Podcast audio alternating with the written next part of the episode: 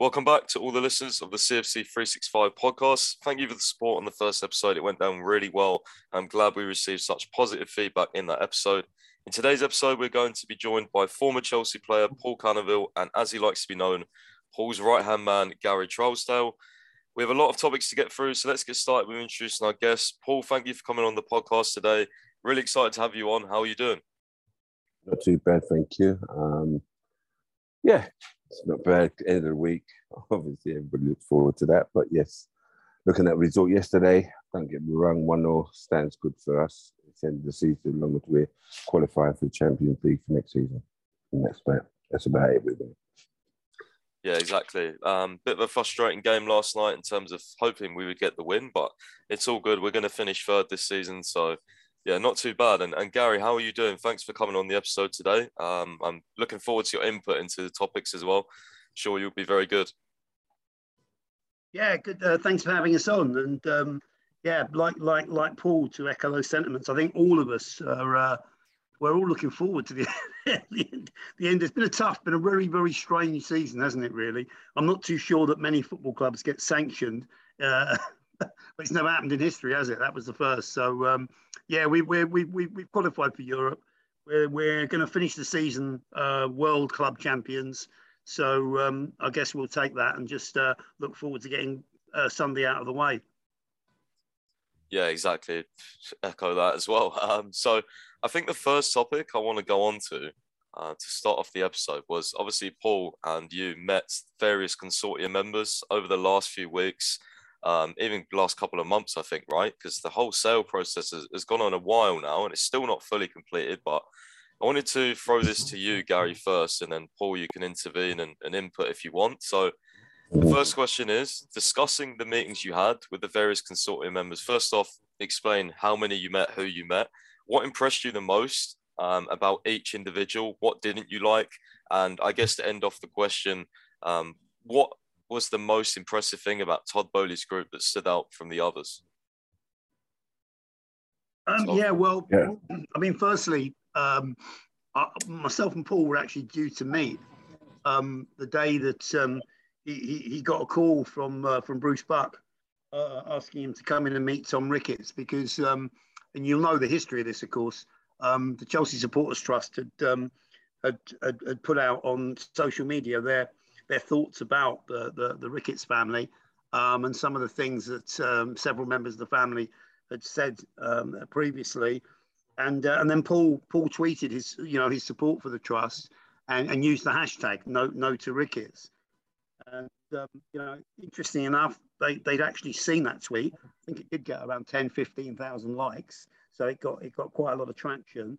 Um, but they requested a meeting with Paul because of Paul's significance to the club, and they'd done their homework and they, they knew who he was, and uh, so they, they were clearly very very serious about you know putting the bid together, and um, they'd met with uh, they'd, they'd met with, with with Roman Abramovich two or three years ago, um, as did Todd Boehly uh, when he was looking at, um, at, at, first you know first time round, looking at uh, putting the club on the market, and um, they, they, they, they, they got very close, I think, in those negotiations, barring the fact they didn't have the money. I mean, so uh, Roman had told them to come back when they did have the money.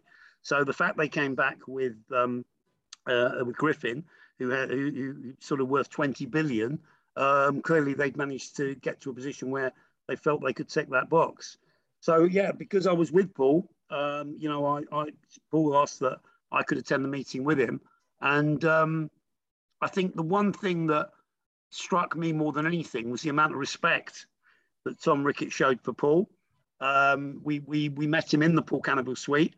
So, um, you know, Paul took him through his history, you know, some of the stuff that's there on the wall, um, and also talked about the importance um, that, that we placed on the continuing fight to tackle racism because it's certainly not a problem that's gone away.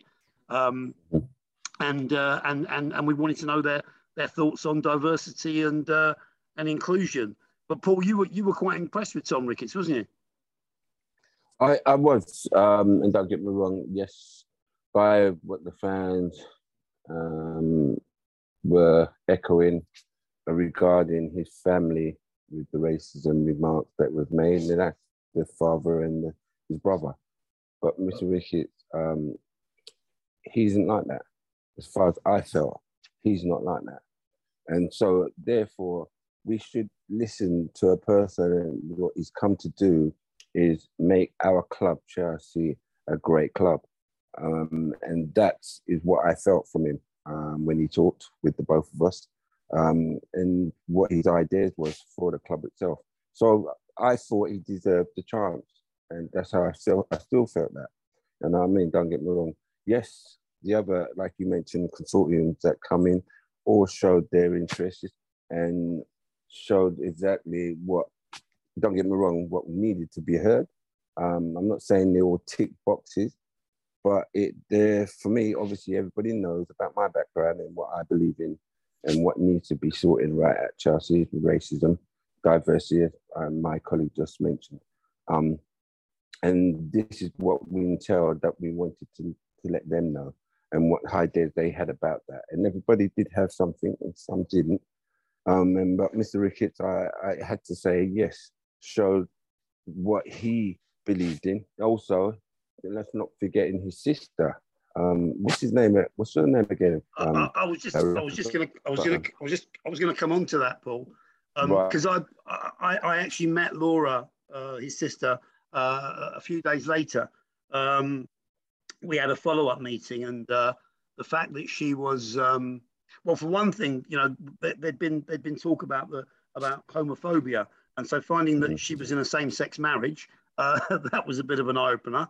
Um, but she also sat on the board of the Obama Foundation mm-hmm. um, and, and, and headed up their, um, their one of their diversity committees. So the work they were doing in Chicago was very, very impressive. Um, and with the work that we do and the background that I, have actually visited Chicago and they've got some amazing organizations out there. One in particular, Homeboy Industries, um, that's been set up to help members of the Muslim community that are coming out of jail you know, there was a lot of detail that we got into with them that I think wasn't known to Chelsea fans per se at That's the outset.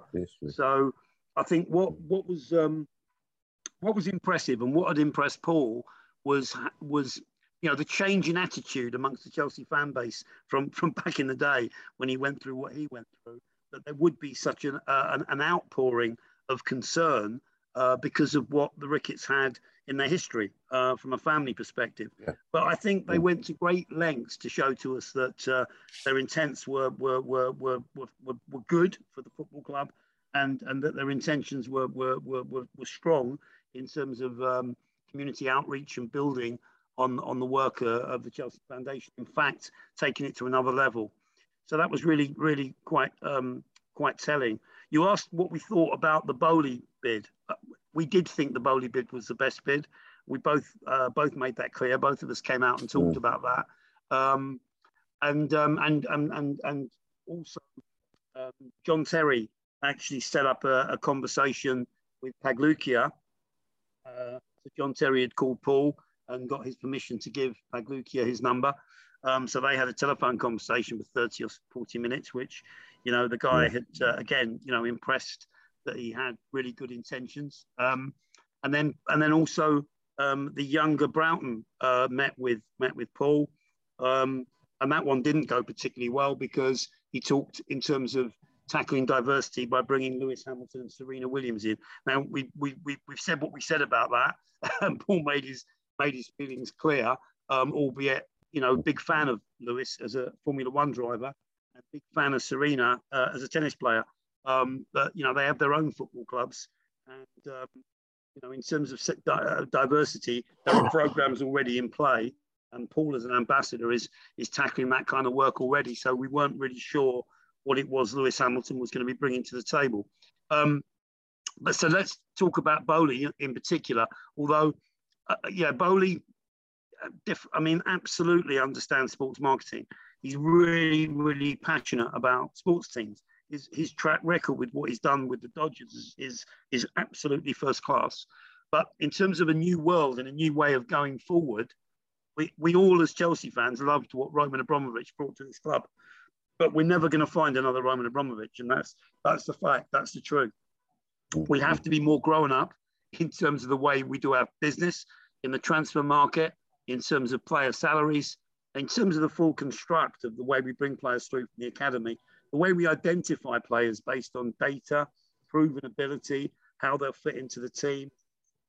There's been a lot of talk, obviously, about the um, the fact that a hedge fund is involved, but the fact that we have this locked-in 10-year deal where they can't be selling, they can't be selling their shares, they can't be selling the club on, they can't really be doing anything in that period because that's been very much the way that they've been locked in on a shareholding basis.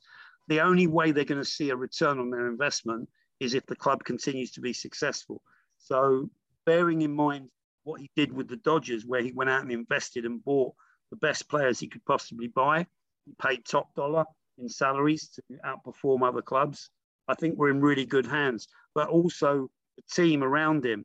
You know, um, Brenda. I'm just uh, going to mention that as well, there, Gary, because that was most impressive. Is really um, Dan Finkelstein and Barbara, who are Chelsea supporters, and that's the team he's got around him.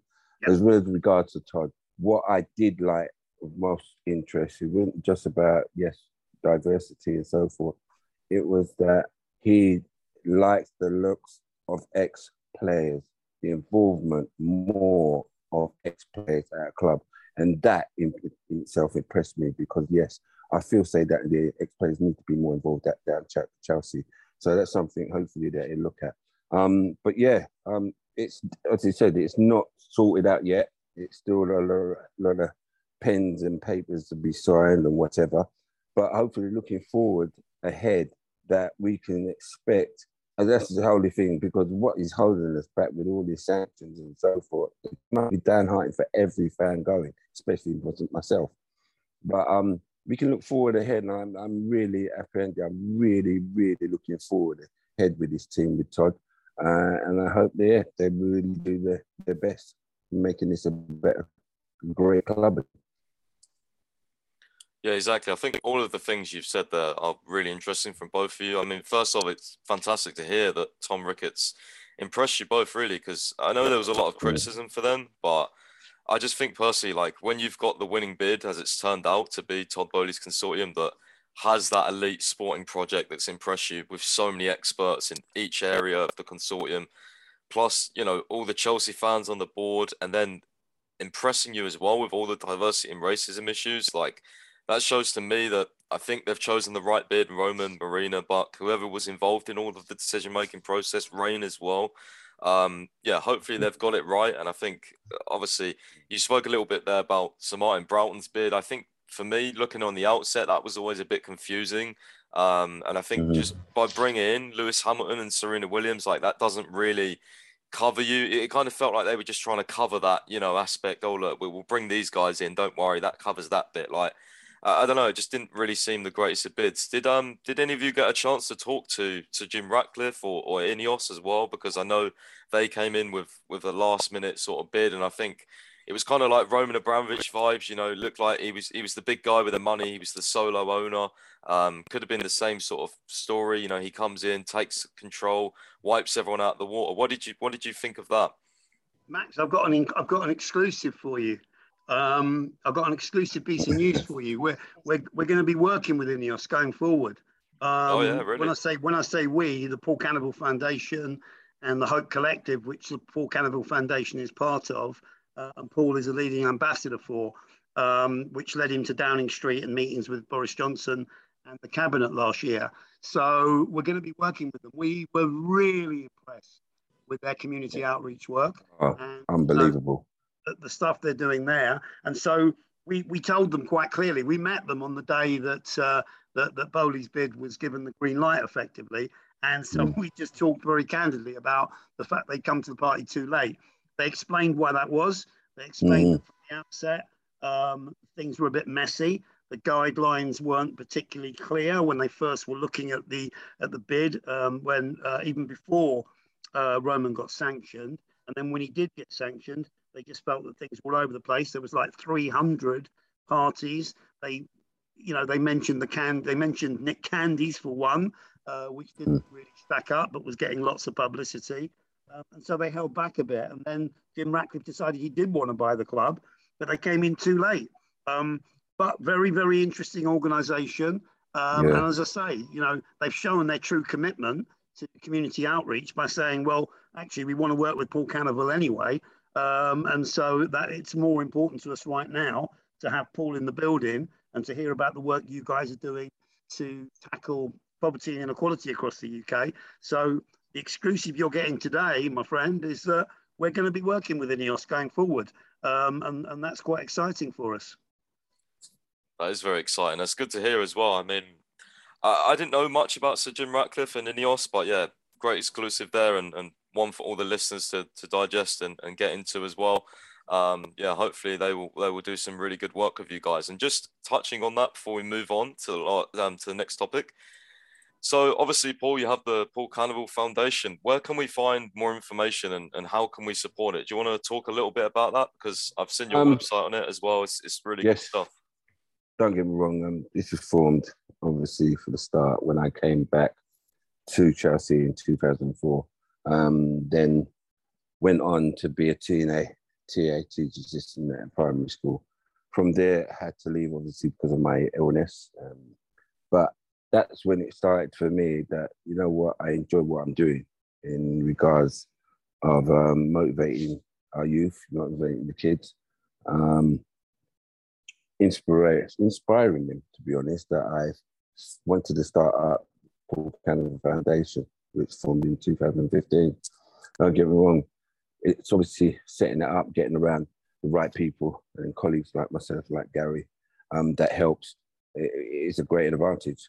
Um, what we do, what I do, I enjoy going around to universities, college, and talking about my life, about my history, about football, about other aspects um, of how difficult it may be, poverty and so forth.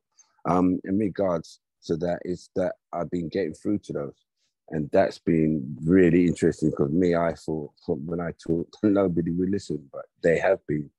And that's where we are. We're trying to motivate and move kids forward into a better life. For them, the resilience, because I've been knocked down so many times and I refuse to stay down to get up.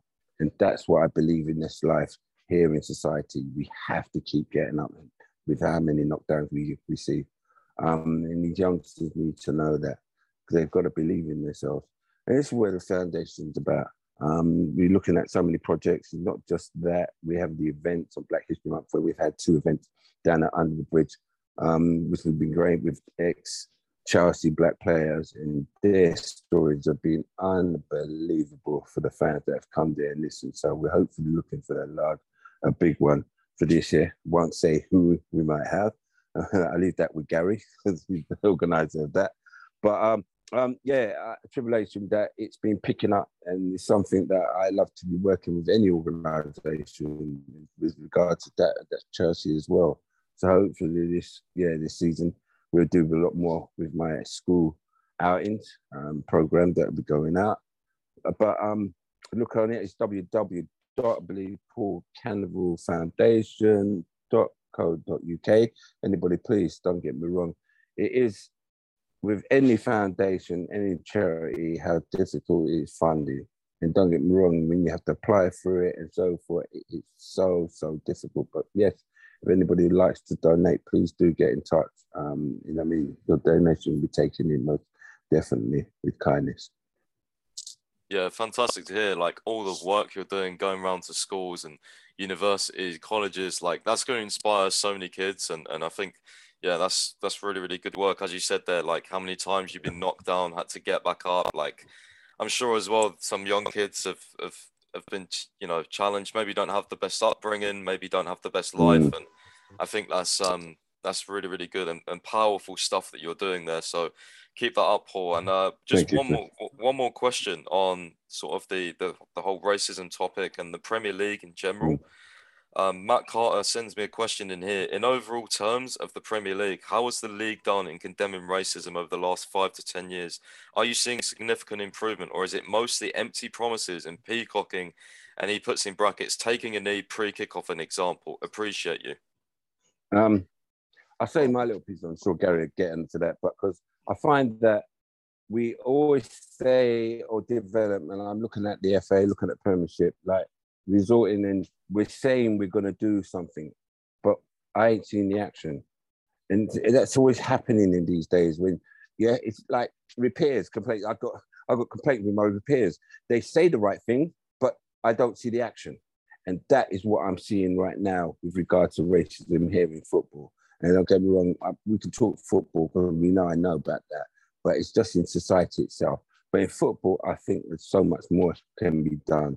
And that's led down to me, not just organisations like to kick out and red card, but yes, the FA and the Premiership need to develop something strongly now, right now. It needs to kick in immediately. Gary. Yeah, look, I mean, Max, I, I I, my, my work in, in, in helping supporting Paul uh, it comes very much out of I ran the Damilola Taylor Trust for nearly 10 years and I ran a parliamentary commission into the youth, the root causes of violence impacting young people. And I now run a project called the Hope Collective, which I mentioned earlier, um, is, is probably the biggest uh, uh coalition ever in the UK for tackling poverty and inequality. Racism is a huge, huge problem still in society in the UK and um, it's not a football issue. And, and I think that that's where we really need to see football recognise its responsibility because if football was to mobilise properly, it can play a much bigger role as a societal force for good. When it tries to be insular and say we'll deal with it as a football issue, it's not it's not relative to the to the to the to the reality of the problem because young people or older people, whoever, people don't come to football matches non-racist, turn into a racist for 90 minutes and then go home and not be racist again. Mm. That, that isn't that isn't the model. Um, so we have a big big problem in the UK, and that we need to have more open, candid conversations about Brexit. And when I say that, it's because, you know, firstly, we saw that, you know, Paul actually mentioned in a tweet that uh, Jim Ratcliffe had been a big backer of Brexit. And that's one of the things we, we spoke very candidly with his team about, because the reality with Brexit is that kick it out in 2016 or 20, 2018 rather, they did a uh, they did a piece of research and it showed that around 48% of incidents of racism back in stadiums they felt were totally indicative to Brexit and the fact that Brexit had been very anti-immigrant. So it's not a question of saying that everybody that voted Brexit is is is racist. Not that we've never said that. Nobody says that. But, but there is a saying that says that it, it, it's not a question of everybody that voted uh, for Brexit is is is racist, but every racist voted for Brexit. Brexit was heavily skewed towards an anti-immigration narrative. It was hugely xenophobic. So the realities are in in actually recorded hate crime across the country by the Met Police. There's a 75% rise, uh, actually much higher than what we've seen in football stadiums. So all we're saying is there's a conversation needs to be had. When Paul mentioned the B word in relation to um, to, to Jim Ratcliffe, he got 250 abusive messages dropped into his Twitter account that we had to just block. We didn't make a big song and dance about it because it was actually very upsetting to him. Um, the Chelsea Football Club wanted to investigate. There was no point going down that route. We just blocked them and got on with life. But Brexit does trigger a lot of people on either side of the of the divide. So it's a conversation that needs to be had. If we're going to bring this country back together, we need honest conversations. And uh, and there there is a one there's one that needs to be had about racism coming back into football, coming back into society. And that's one of the reasons we wanted to make it such a big part of the conversation with the new owners. And we certainly look forward to working with the new management going into next season in putting together even stronger anti-racism campaigns. Mm. Yeah, exactly. And I think um, from everything you were saying about like Todd Boehly earlier, you guys think that he'll 100% be like that guy, his consortium will be, you know, powerful in this stuff and, and, and try and make a real change as much as he can? I feel so. I yeah. feel so. He would definitely look like He's got the team around him that knows exactly the history at Chelsea, not just at Chelsea, sorry, but dealing with the club. We will be looking at that most definitely. Okay, that's great to hear. Um, so yeah, again, guys, if you want to know any more about Paul Canoville's foundation, obviously interact with him on Twitter as well. If you want to you know any more questions or, or just talk to him on a personal level, please do that. Um, and obviously, Paul Canoville's Foundation website link will be down in the description of this episode. So, anyway, let's talk about Chelsea because obviously that is why well the club we all love. So obviously the player of the season vote is coming out soon, um, or has been coming out, um, and obviously the announcement I think for the winner is on Sunday, I believe. So I want to ask both of you guys. Uh, we'll start off with Paul. Your Chelsea player of the season, and if you had to pick a top three, who would they be? Wow, top three. Um, as much as there are injuries as well, um, definitely, which we all know, and sorry to see him go, but definitely Rudiger would be up there. Um, he gives the fully hundred and ten percent in the game that you know, I mean, they're needed as a leader, most definitely. Um, I love Reece. I love what he's been doing. Now he looks so accomplished, uh, an unbelievable player. Which now he disposes with, he looks with ease his position as a, a right wing back. Um, the third, it's a difficult one, difficult one, but um, Silva. I'll give another silver to be honest. Um, the guy is still legs and still reads the game well and still gives all he can. He can. So it's going to be a tough one out of those three. I, I would have thought. Um, yeah, be. I look forward to hearing the results on Sunday. To be honest, um, yeah, as such, you know, it's Chelsea, so it's a tough one. Tough one. Yeah, I, I do agree with those shouts. To be fair, oh, some some very good players this season. Obviously, we haven't had the um, best of seasons with everything going on around the club, but yeah, there's definitely been mm-hmm. some good performance. So, Gary, what's your top three, and who's your well, overall winner? I, am really surprised that Paul did go for the obvious choice. There's only one winner. Our player of the season is definitely Romelu Lukaku.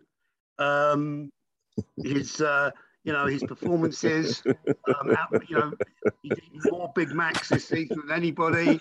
Um, he's, Don't make me start. He's been in more pubs. No, no. but, um, oh, okay, look, I'm joking. I, I love I love Romelu. I was so excited when he came back. We need to get to the bottom of what's gone wrong. And and quite frankly, the weight, by the way, is a huge issue. It's not something you can hide from when it's so obvious. When he came to us at the start of the season, he was a lean machine. He looked hungry. He scored against Arsenal in his debut. He put in two fantastic goals, um, you know, at uh, against, against Villa. And, and we were all like, wow, this is Lukaku. This is this is the, the heir to Drogba we always saw him at. And then, you know, there wasn't just that interview. There was a drop of form. And, you know, we went through a period, he got injured and he put on too much weight and it was just so obvious. So I don't think we're going to offload him too easily. He isn't my player of the year. I'm joking. My player of the year is Silva. Uh, I totally agree with Paul on that one.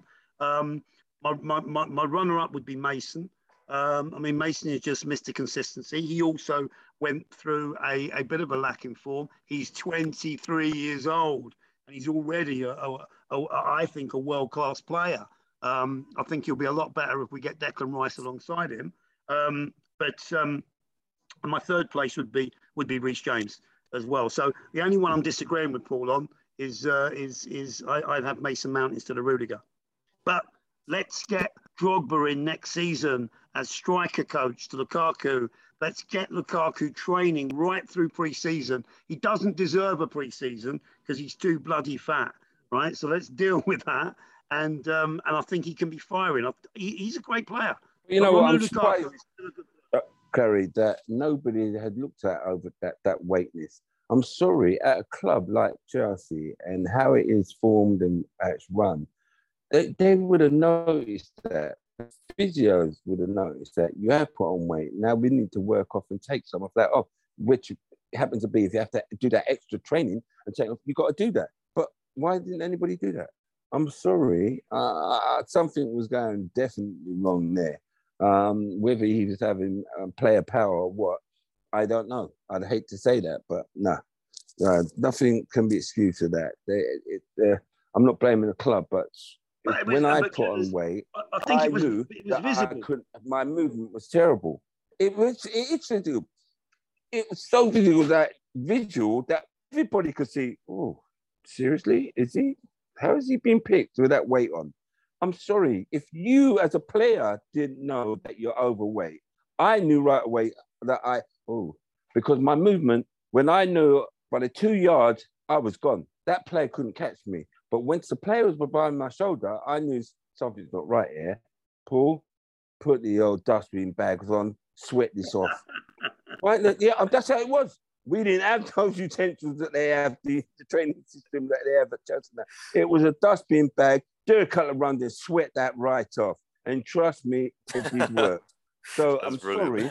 You know what I mean? If they ain't going to see that, nah, something's wrong there. And if that's the case, if we're not got load, we've got rid of, of loading him, offloading him, then that's what he's got to look at. Appreciating he's got to put that in and take off whether it's two stones or you know what I mean, a couple of a few pounds.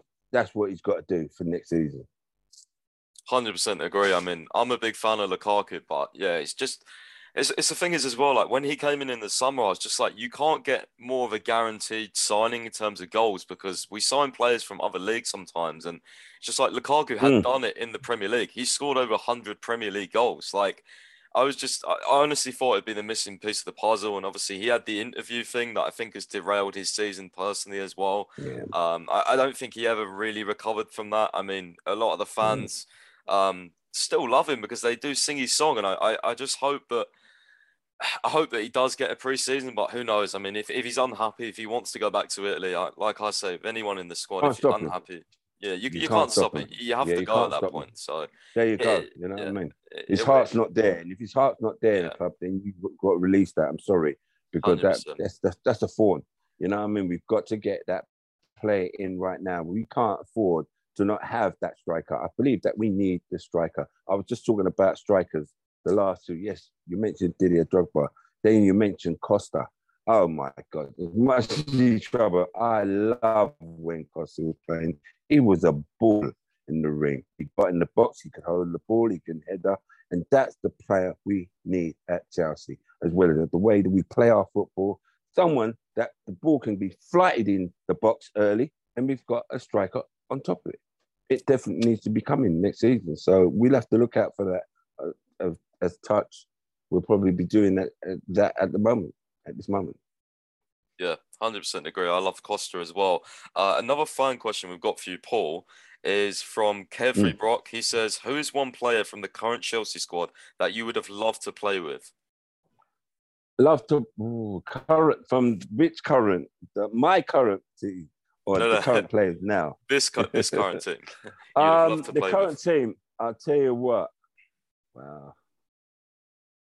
I'll tell you what, if I, he'd have to come over myself, or I'd have to go over, over to his right wing. Reece, James, the yeah. way we combine that going down that line, uh, imagine he'll overlapping me, me setting him, then I'm overlapping down the line. He needs to me balls. I tell you what a combination the two of us. Nobody have get past us down in that right. I'm telling you that now. The way we were, the way I was, nah, nobody we'd be reading each other. It'd be so difficult. But yeah, a player like that, I definitely would love behind me. Yeah, that um the ball as well last night that he played, like someone just feeding those passes. Oh, fantastic. He's so good. That's what I'm talking about. Those boards are precise. I've never seen a person ping a ball in, and that's why I'm saying, when a person can ping a ball like that in the box, what more do we need? We need a striker on top of that. That's all we need. He'll put those balls in every time, at least one out of three. Got to. Yeah, I think the next question can probably go to both of you, but it's directed at Paul. It's from Aranyak. Um, he says, Hi, Paul, three questions from me. And I know you've actually replied underneath this, but you can go in a bit more detail if you want. It says, Good. Hi, Paul, three questions from me. Firstly, which profile of player do you think we need the most in the summer? Second, which player do you think will step up next season? And who do you think is taking the armband if Azpilicueta leaves? Because obviously he's rumoured to leave to Barcelona. Wow. Very, very good question. I'll tell you what now. Well, um, you've already tweeted this answer, remember, Mr. Canoville?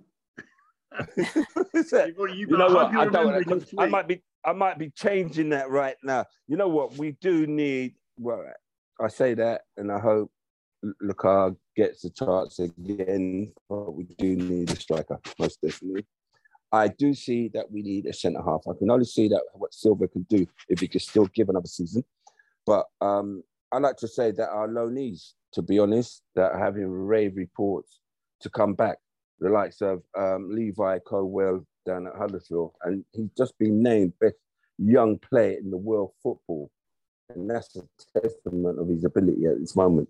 Um, I know we mentioned Rice, Declan Rice, but the like young boy Conor Gallagher, he's been doing uh, so much, so well down at Crystal Palace. What these guys deserve a chance. You know what I mean? So, um, a lot to look forward to next season. I think I'd, I'd hate to be the manager because he's got a headache right now.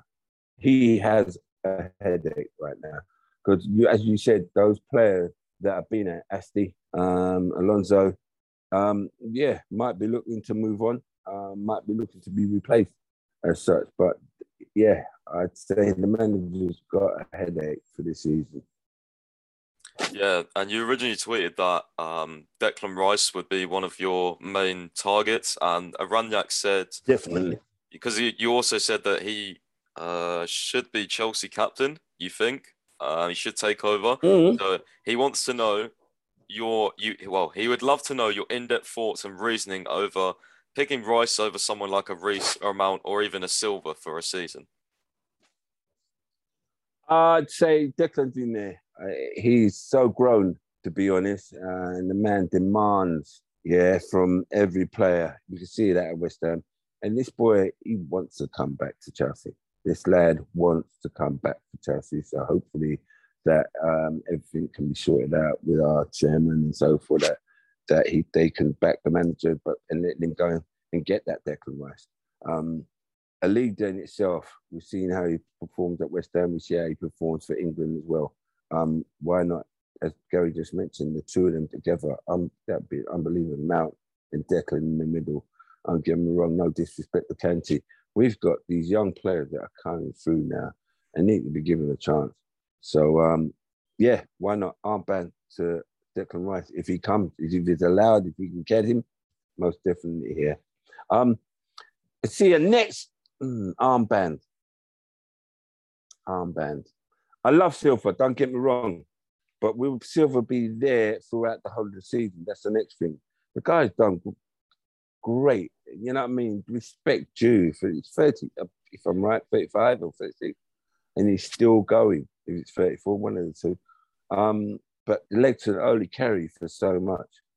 You know what I mean? So few games on, few games off. We need somebody permanently that's regular that's going to be leading the side. Um, hopefully, that will be, well, as I mentioned, let's see how that um, performs. Let's look at that window. Yeah, he's actually 37 years old, Paul, which is yeah. just wow. 37. it's incredible. Still, wow. Wow. Yeah. Sorry. And I put 36. Jesus, that is incredible. Still, for the Premiership as well.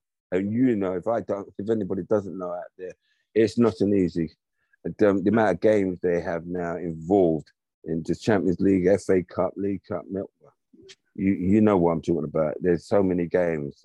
A man like 37 years old still performing. That is, you know what? I'm, I can see Paul's surprise, Max, because Paul's only 36. So mm. like that's a you know and I'm older than.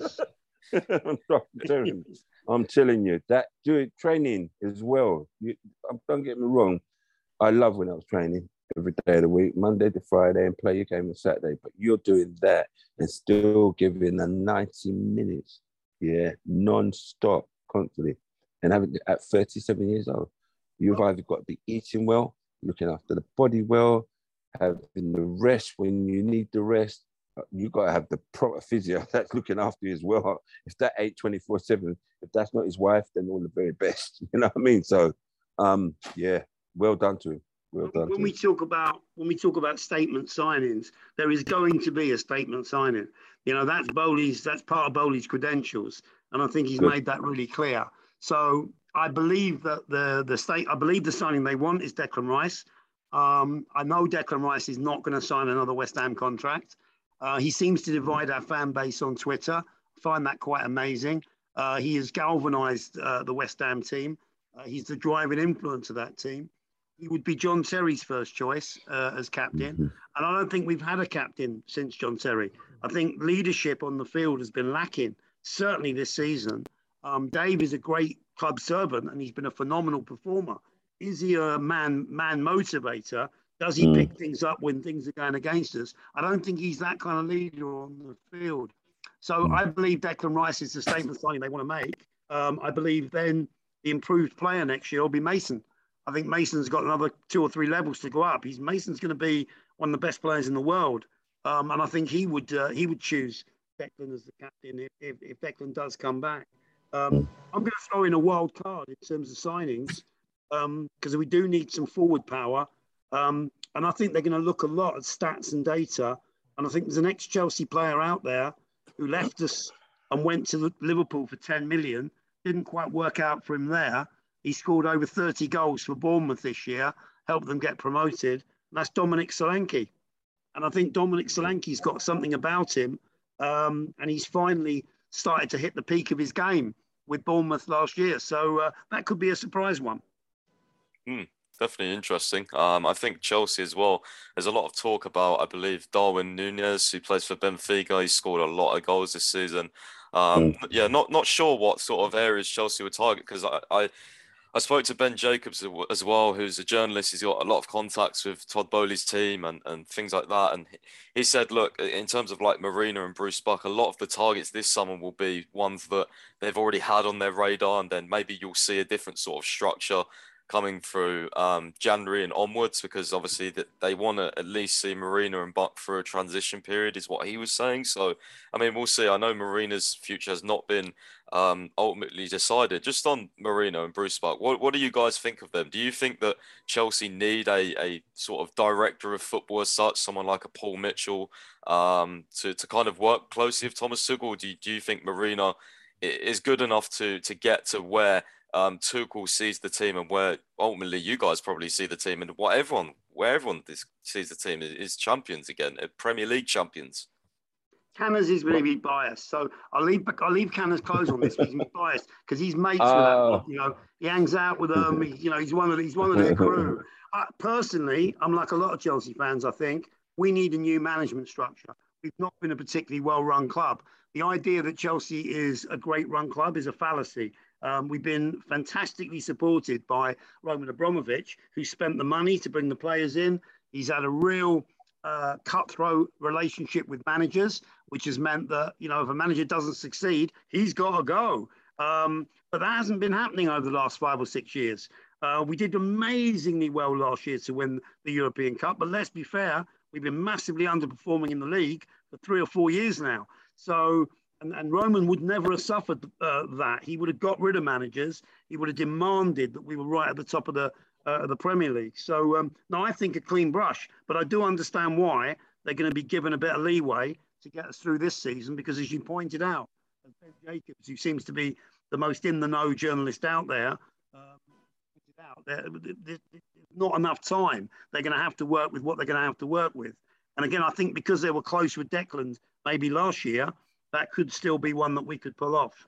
But uh, Canners, what do you think? I know Bruce Buck's you know, your best mate. So. I'm just gonna quickly because um, Roman, um, but I gave him, I give him still respect, um, and for that reason, because initially, for them to be, well, everybody knows of um, instilling the um, Paul Canoville Foundation. That in itself was an honor for me, and I know they they both had the influence on that.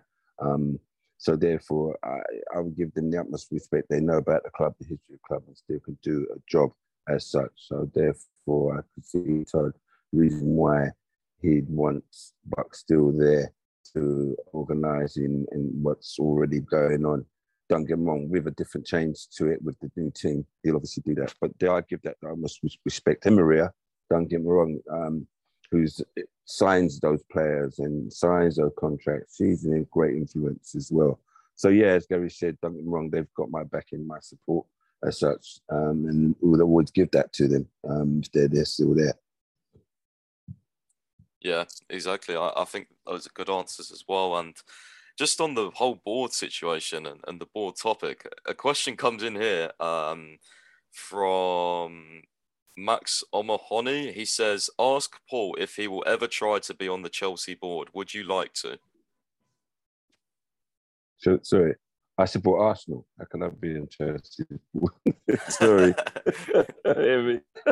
sorry. You know what? Um, no, no. You know what? No and yes, but maybe for a different uh, because uh, I obviously my background is with regard to racism. So if I can be part of that, yes, I'd be very much interested. Being on the board, it's a difficult stance. It is about the club fully. Um, don't get me wrong, I put my two cents in there, but it's a difficult one when you've got that. That's 100%. The board members have got to be discussing fully what's best for that club. And I can only see from the outside. So I don't think that's a position I'd like too much. But yes, if it's to be an ambassador role, that's something I would definitely look at um, as regards. So yeah, look at let's look at the window, see what happens. Yeah, and you're not an Arsenal fan. You're going to get lots of stick now. Can you just get that clear? Hamilton. I, am Hamilton. You know what I mean? I keep telling you, anybody asks me, what's your name? My, uh, my name's Ian Wright. anyway, so yeah, the last question we have coming in is again based on the team this season. So each of you state your most underrated performer this season. Ooh, ooh, oh! I don't like to disrespect any any player, um, but um, I got there because I wasn't too happy with some of his performances. But that doesn't make him such a bad player. But underrated, um, Christensen. Is it Christensen? Yeah. Am I correct in that? Centre yeah. half? Yeah, yeah. I think it needs to be improved a little. Um, not too comfortable on the ball, I didn't find. Um, and when um, when he was hit with, well, nice say hit, when you ain't got the confidence on the pitch, it certainly showed, and it showed with him when he didn't have that confidence. So I think, yeah, I'll have to put my hand on that. On him. What, what do you think as well about? Obviously, we don't exactly know the inside details, but Thomas Tuchel has said there's been a few occasions where this season he's kind of like pulled out of games late on. Chalobah's had to start. What, what do you think that yeah. comes down to? I'm not too sure because I, I heard as well, and I'd like to say I'm not one to to gossip. I'm not one to chat if I'm not too sure of the details. Um, I heard about mental health um, issues and such, but I don't know. So I'd really not like to say. Um, that's something that, as I said, management's got to look at. You know what I mean? Because really, you want to be having every player 100%. And if you're not 100%, then he can't play. Simple as.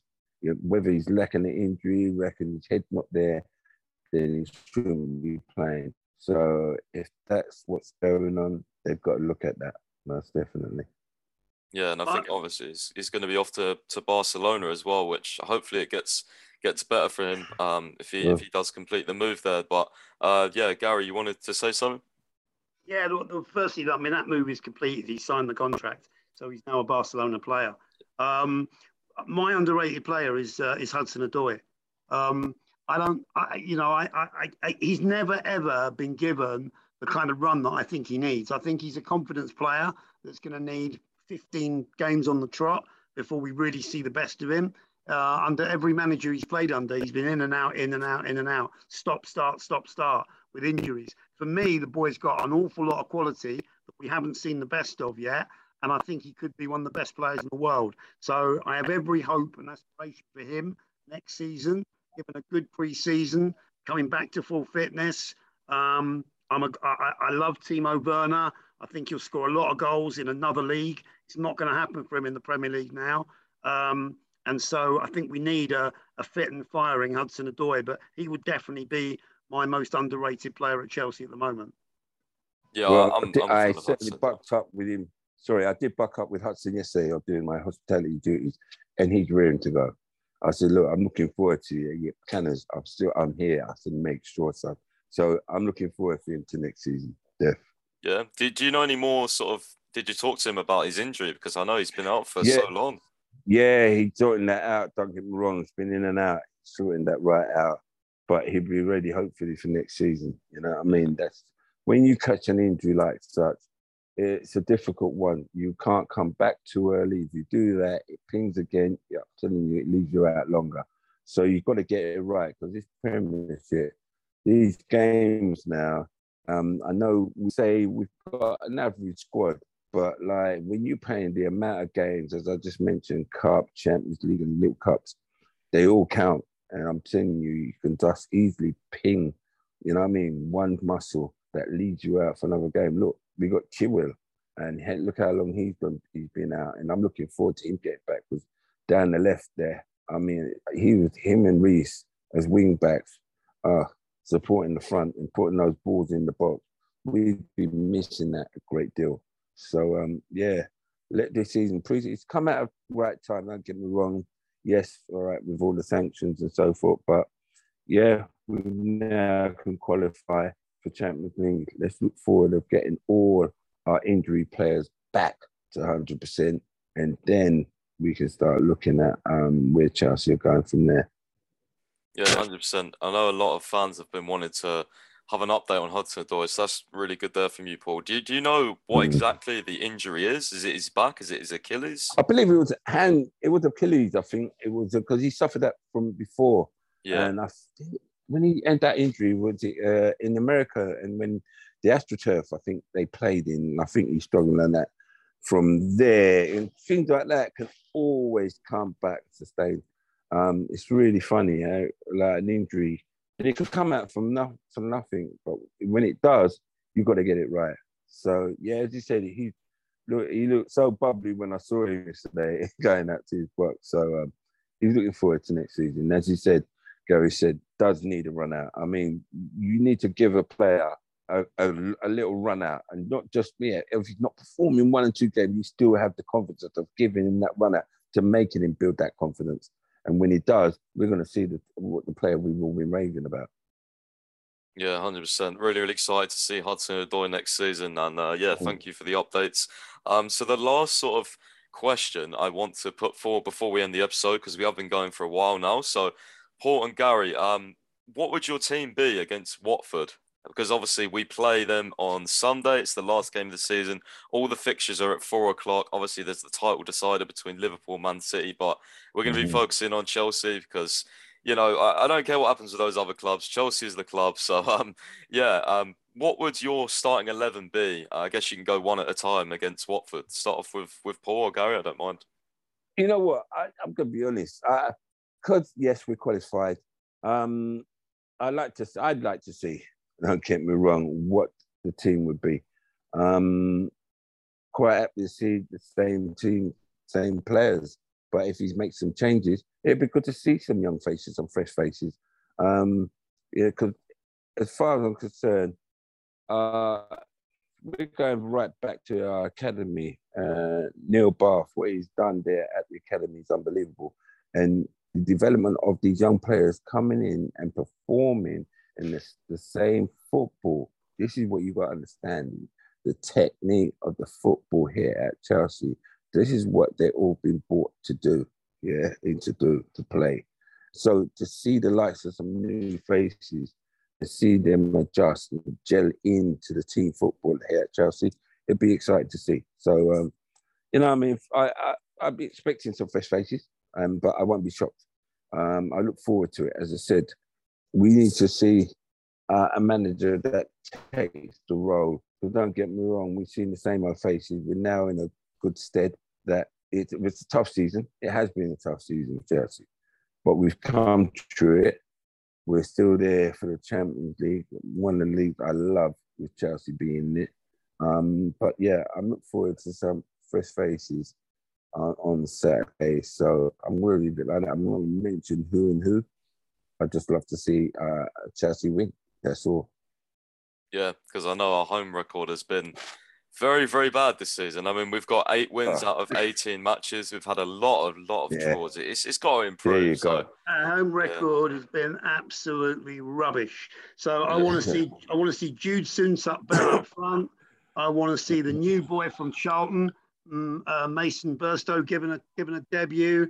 Uh, I think he's going to be an absolute fantastic player. Mm. Um, myself and Paul are going to be meeting with his dad in the summer. uh, with a view to Paul doing some mentoring with him. Uh, I want to see Charlie Webster get a game. Charlie Webster's going to be another awesome talent. Harvey Vale, we know about. Um, it's time to have a look at Lewis Hall again. Uh, and also, it'd be really great to see Dylan Williams, the young left back that we brought in from Derby. Um, Derby, isn't it? Mbuyamba, yeah. Uh, Xavier Mbuyamba, who, who, we brought in from Barcelona a couple of years ago. Uh, you know, quite a tall, big centre uh, centre half. Uh, he's another one we could look at. So I hope we give a lot of youngsters a game, um, but I'd also like very much to see um, to see uh, Rudiger and and more so even Christensen given 10, 15 minutes so the club can pay homage to them. Um, we need to be saying a big thank you mm. to Christensen. He's a kid that came through the academy. He, won, he became a European champion. He became a world champion. Um, and now he's going off to play elsewhere. I don't think the transfers were handled or the, uh, the renegotiation of their contracts were handled particularly well. It's one of the reasons I'm flabbergasted. We're talking about a 50 million bonus going to current management for the job they've done. I'm not sure how much of that is relevant to Danny Drinkwater being bought for 35 million and looking like he'd be better off playing for Exeter City if he could get in their team. So yeah, let's put the kids out there on Sunday and let's give a, uh, a send off to the boys that are leaving because they deserve it. Yeah, 100%.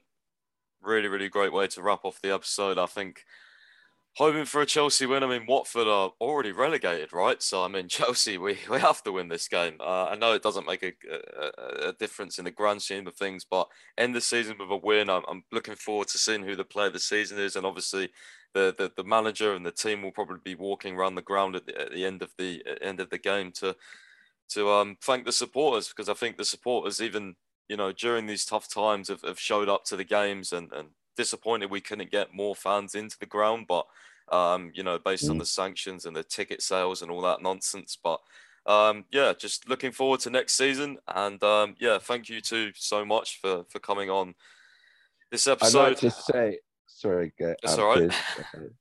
um, and I'd like to say a special thank you um, to We Are the Shed, and that was for their poster that they put and shed in when it really lifted me up when I was seriously ill a couple of years ago. And to see it there still just puts a smile on my face and gives me such a booster um, to be involved at the club and to be notified, noticed like that. So yeah, thank you for what Are said for that. Um, I just wanted to say that anyway. Thank you. Yeah, hundred percent. They do a lot of great stuff. I mean, they did the Tuchel banner right last night. I think a lot of people yeah, donated yeah, to that. They've got a they've got a special one coming on Sunday, I think, as well, with a, a lot of the old players and, and Tuchel and everything on it. It's like a ah, display. Brilliant. So, yeah, you're going to see that, that, on Sunday. Um, so yeah, mm. uh, Gary, thank you for coming on as well. I really enjoyed your insight, especially into the the consortium and, and, different things like that. Yeah, well, Max, thanks for having us. Listen, I'll leave you with uh, I'll leave you with one thought. We we swapped messages on this the other day, and it's something that all influencers that have got a big following on social media, like yourself, need to start thinking about. One of the very interesting things in Broughton's bid was that they were looking at what they call tokenization. Um, tokenization of fans is not tokenization as we understand it. It's definitely a, a very interesting way forward where social media influencers and fans of the club across social media platforms can actually be a really, really valuable asset for the club's brand. Uh, they did a, they've done a lot with Juventus. They've done a lot with other clubs, and it's going to be a big thing. You hear about the metaverse and uh, the amount of investment that's now going into social media platforms. Fan bases are going to play a big part in the brand maximization. So uh, Chelsea have actually probably got greater brand influence. I know we do a lot of bickering. There's a lot of nonsense goes on with it, but the more we can pull the fan base together online, the better it will be for the club because it will be benefit to us in the future. One to think about. Yeah, great way to yeah. round off the episode. So, guys, think about that as well. Think about what you can do to obviously um, influence things as well. Doesn't matter what following you've got, mm. we all have a voice, you all have an opinion. So, um, yeah, it's a really, really great way to wrap off. But um, yeah, thank you to again for for coming on to this episode. We'll be back soon with another episode, perhaps something more transfer based because I know the window is coming up. So we all love to listen to those transfer window episodes, so I'm going to see who I can get on for that. Um, but yeah, thank you once again for coming on, and thank you for listening as always. We'll see you in the next one. Thank Thanks. you. Thanks, Yeah. Max.